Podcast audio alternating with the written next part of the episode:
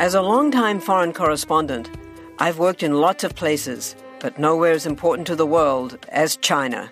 I'm Jane Perlez, former Beijing bureau chief for the New York Times. Join me on my new podcast, Face Off US versus China, where I'll take you behind the scenes in the tumultuous US China relationship. Find Face Off wherever you get your podcasts. This is Japan, the third largest economy in the world and potentially one of the most important countries for predicting what the future may look like for the next 10 years. Simon Kuznets, a Nobel laureate economist and the namesake of the Kuznets curve, once remarked that there were four types of economies in the world developed economies, undeveloped economies, Argentina, and Japan. This was a very tongue in cheek way of saying that these countries never really followed the conventional wisdom of how national economies were supposed to operate. Now, Argentina is a whole other thing, but some economists are starting to theorise that Japan is not unusual at all. It's just ahead of its time. Japan was once the second largest economy in the world, and in the 80s, people thought it was almost inevitable that it would overtake the US, fueled by massive export industries and a rapidly developing domestic market. Might sound familiar to a lot of you today.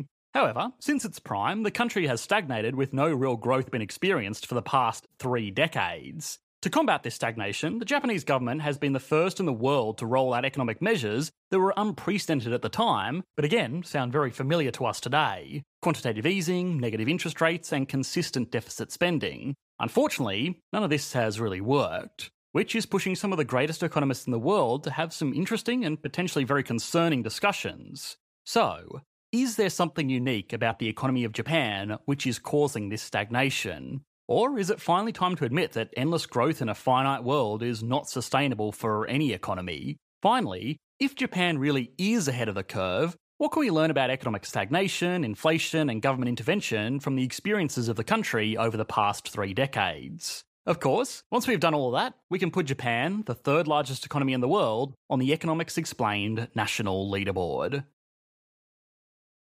The story of the modern economy of Japan really starts in the mid 1980s. By this time, the country had fully recovered from the impacts of the Second World War and had rebuilt itself into an economic powerhouse that was rivaling the United States. It was building everything from cheap, reliable cars to state of the art electronics. This was enabled by a new global push towards free trade, which meant that the resource scarce island nation could focus on high quality manufacturing while relying on other nations for raw materials, food, and anything else that would be difficult to produce within Japan itself. This is a textbook example of comparative advantage. Countries like America are brilliant at farming, but not so good at making consumer electronics. Countries like Japan were great at making consumer electronics, but not good at farming food. If both countries focused on what they were good at and traded with each other, it would mean more food and electronics for everyone. Win win.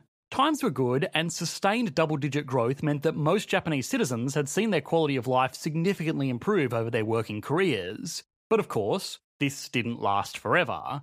The US was becoming concerned that its own domestic manufacturing was starting to be outcompeted by countries like West Germany and Japan, especially in the auto industry, which was still a huge employer for all of these nations. The normal solution to this would have been to implement trade restrictions. Slap a tariff onto every Japanese car and VCR that arrives on American shores, and suddenly American products will be cost competitive again. Although, this is far from problem solved. If America introduced trade restrictions on Japan, then Japan would likely return the favour, which would mean American exporters lose out on business. It would also mean that American and Japanese citizens would be worse off because they would be forced into buying more expensive products from manufacturers who had been artificially protected from global competition. So, a compromise of sorts was needed. What the countries came up with was a plan to artificially lower the value of the American dollar relative to the currencies of West Germany, France, the UK, and Japan. This plan was signed by the five participating countries in 1985 in the New York Plaza Hotel, for which the plan got its name, the Plaza Accord. If American dollars were worth less, then American citizens would have less purchasing power for foreign products, and citizens from all of these other countries would have more purchasing power for American made goods. This would make American manufacturers more competitive globally and domestically. Not a bad deal for the Americans, but why on earth would Japan, a country heavily dependent on exports, agree to something like this? Well, the first reason was that they didn't have much of a choice. Had Japan not agreed to this deal, then lobbying from American manufacturers would likely have forced the American government into imposing trade tariffs on Japanese imports. This would have been worse for Japanese companies than a simple foreign exchange shift. It would also have been worse for Japan as a whole. Sure, they exported more to America than they imported, but America was only relying on them for cheap cars and fancy home theatre systems. Japan, by contrast, was reliant on America for food, and a lot of the raw materials needed to build all of the products that it was exporting in the first place. For this reason, the Plaza Accord was mostly seen as a win win. America got more competitive manufacturing, and Japan got cheaper everything. When the Japanese yen appreciated in value, Japan was able to go on a shopping spree with its new, more valuable yen. The citizens of the nation brought up everything from American holidays to American companies. Japan had been working hard as an industrial workshop for four decades, and it had done well for itself. But the Plaza Accord made it rich. In the space of three years, the relative value of the Japanese people's money had more than doubled. Tokyo in the late 1980s was the work hard, play hard capital of the world. Jordan Belfort couldn't hold a candle to how much Japanese businessmen were spending on their sides. In 1989 alone, $50 billion, the equivalent of $113 billion today, was charged to corporate expense accounts in Tokyo. Besides the wild parties, this had very real impacts on the economy. Real estate in city centres exploded in value to a point that had never been seen before and has never been seen since. If you were to lay a $100 bill down on the ground in Ginza in the late 1980s, the ground that that bill covered would be worth more than the bill itself. And again, this is in 1989 dollars. To add fuel to this fire, Japan's central bank reduced interest rates as a preemptive measure to reduce the impact of lost exports. Instead of doing any of that, this cheaper money was mostly used to speculate on the stock market and in real estate. It sounds silly to us in hindsight, but a lot of people genuinely believe that Tokyo was going to be the new centre of the world, and had a few things gone differently, they might not have been wrong. But unfortunately, as you may know, the boom of the 1980s did not last forever. It instead kicked off the beginning of stagnation. The real estate and stock market crash of the early 90s put Japan into a very difficult position. Its banks now ran the risk of people defaulting on their homes that were worth only a fraction of the mortgage price. The same problem existed for businesses in Japan as well. People had just seen their net worth evaporate overnight, and in many cases were still left with the crippling debts used to fuel the extravagance in the first place. The consumer culture very quickly shifted back from debaucherous extravagance to modest frugality, causing consumer spending to tank. As the demand for goods fell, so too did their price. The reduction in the general price level of goods and services is called deflation. You might think it sounds like a good thing, but most economists are actually more scared of deflation than they are of inflation, and Japan was about to find out why. As prices fell, businesses made less money by selling their products. Less money coming from sales means that businesses had to hold off on giving out raises or even cut down on staff, reducing household incomes. Reduced household incomes meant that people had less money to buy things, which reduced demand, which reduced prices. It's a vicious feedback loop that is really hard to fight. To make matters worse, as the relative value of the yen increased, so too did the debts denoted in that currency. If you took out a million dollar loan to buy a house and then deflation kicks in, making that million dollars worth twice as much as it once was, then you're going to be in for a really bad time making those repayments. The Japanese central bank did try to combat this by lowering interest rates, but it had very little effect. Economists call the 1990s in Japan the lost decade, but that's not to say that the next two decades were much better. By the time the 2000s rolled around, Japan had sort of recovered from the debt hangover, but it was then hit with a new downward pressure China.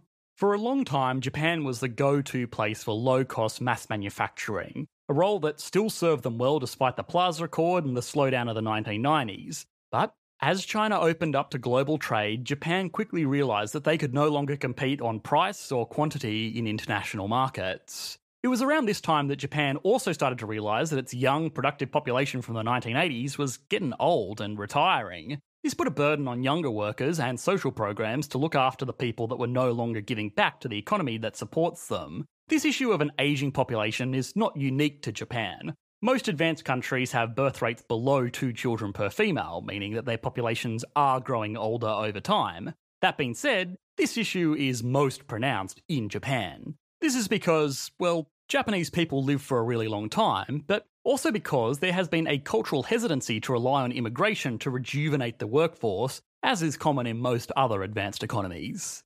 Want to learn how you can make smarter decisions with your money? Well, I've got the podcast for you.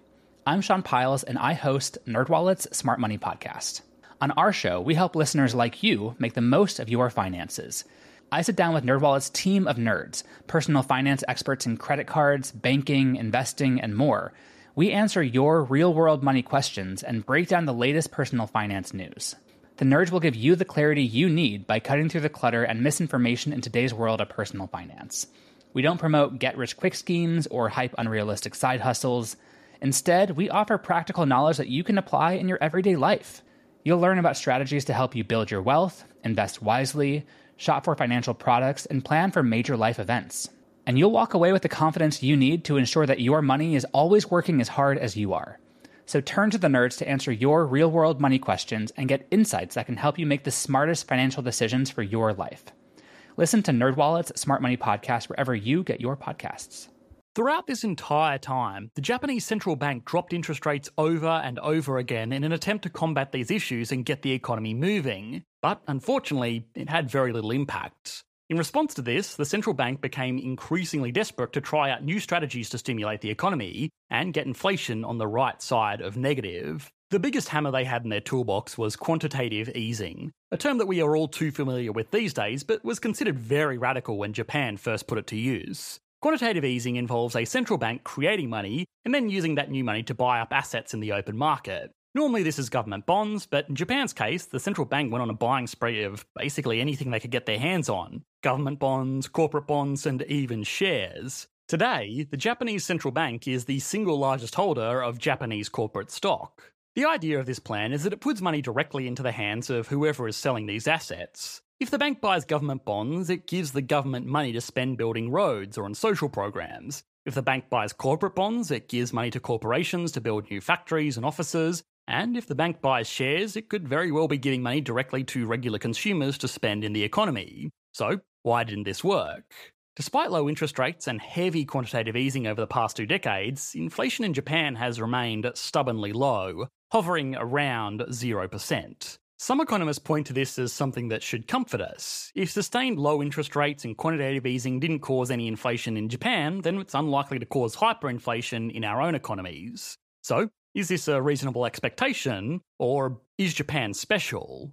There are a few reasons to expect that Japan's situation might be different from what has currently been experienced around the world today. The first is the time frame. The US has been conducting heavy quantitative easing over the course of the past two years rather than the last three decades. Spreading out cash injections means participants in an economy have more time to react. Doubling the money supply over 20 years probably isn't a huge deal. Doubling the money supply over two years might be. The second big difference is the supply side of the economy. Aside from an ageing population, there is no major difference between the productive capacity of Japan today and its capacity three decades ago. If an economy has $5 and 5 loaves of bread, then each of those loaves should cost a dollar. If the economy suddenly has 100 loaves of bread and $100, then each of those loaves should still cost a dollar. Of course, this doesn't account for a variety of factors elasticity of demand for bread, competing products with bread, and the general gluten tolerance of the population, but you get the basic idea. If the money supply increases, and so too does aggregate supply, then there is no reason to expect that prices should rise.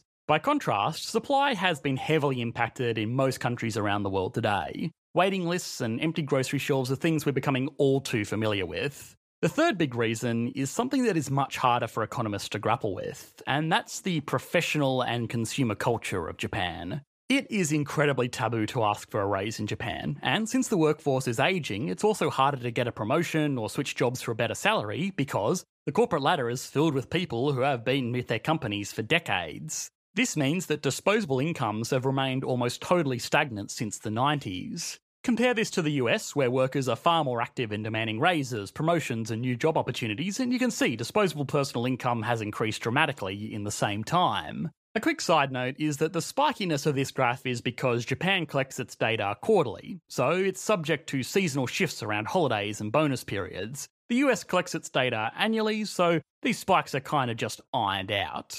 On the opposite side of the same coin, Japanese consumers are incredibly cost conscious and they demand stable prices. Japanese companies have been known to broadcast ads to formally apologise for raising their prices by as little as 10 yen, the equivalent of around 10 cents. The same kind of prudent approach to finances spills over into businesses as well. When American companies get a large injection of cash, the first thing they think of is how can this be reinvested into the business? By contrast, Japanese companies have historically preferred to just give that money back to their investors, which must be really annoying for the Japanese central bank given that they are those companies' biggest investors and they are trying really hard to give cash to them.